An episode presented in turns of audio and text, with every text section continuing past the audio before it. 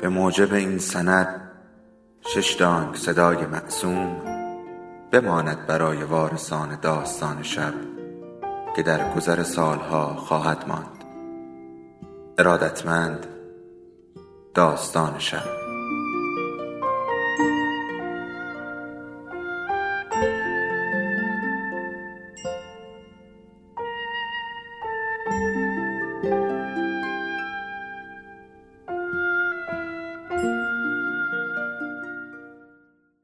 یکی بود یکی نبود.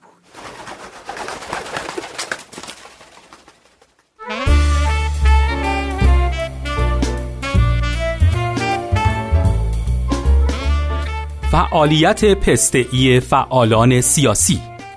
نویسنده پوریا عالمی. منتشر شده در روزنامه شرق و داستان شب. تهیه شده در شنوتو.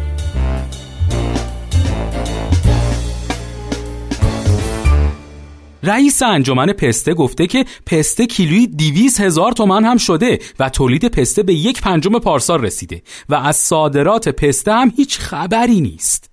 اما مردم امسال رو تحمل بکنن تا از این مشکل عبور بکنیم. خیلی ایشالله مشکلاتمون برطرف میشه. این اظهار نظر خیلی مهمه.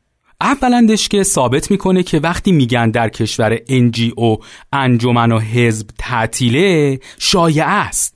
چون پسته خودش انجمن فعال داره. دومندش که در ایران برای اینکه بخوای فعالیت انجیویی داشته باشی یا انجمنی داشته باشی باید پسته باشی. سومندش اینکه پسته ها آزادانه می‌تونن فعالیت بکنن. اصلا خود این قضیه ثابت می‌کنه سیب زمینی ها هم می‌تونن انجمن داشته باشن. چهار رومندش این که فعالان سیاسی و مدنی کشور می‌تونن تا اطلاع ثانوی پسته بخورن. پنجمندش که این موضوع که ایران یک پنجم سال گذشته پسته تولید کرده خبر خیلی خوبی برای کشاورزی کشورهای دیگه است که ما به کشاورزان کشورهای دیگه و مسئولان کشورهای دیگه و مردم کشورهای دیگه تبریک میگیم. شیشمندش این که اصلا مهم نیست صادرات پسته هوا شده. مهم اینه که در واردات همیشه بازه. هفتمندش این که رئیس انجمن پسته گفته مردم پسته نخورن.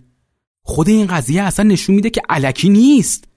چون چند روز پیش مسئولان گفتن اگر در گرجستان برای ایرانیا قصه کردن و یه سری مشکلاتی پیش اومده راهش اینه که مردم گرجستان نرن. البته اصلا نگران نباشینا. مسئولان به دلیل رفتار گرجستان توصیه کردن مردم گرجستان نرن که این یعنی مردم به دلیل رفتار عربستان نباید گرجستان برن. اصلا پسته کلا دو تا حالت خندان و دربسته داره. ما بررسی کردیم. دلیل این قضیه رو بررسی کردیم که تولید پسته کم شده. پسته ها با این وضعیت اقتصادی افسرده شدن و هیچ دلیلی نمی‌بینن بخندن. کاشکی منم پسته بودم و الان انجمن داشتم. از شما با این قضیه مشکلی دارین؟ من که نه والا هیچ.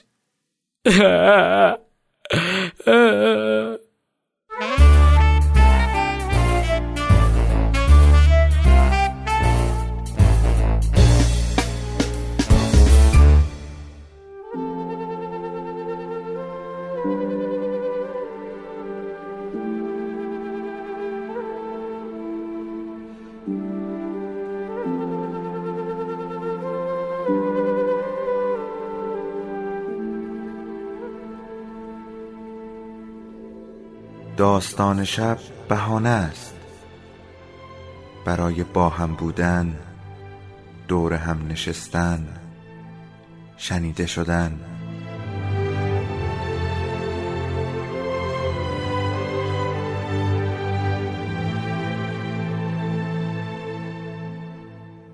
صدای افسانه ها رو میشنویم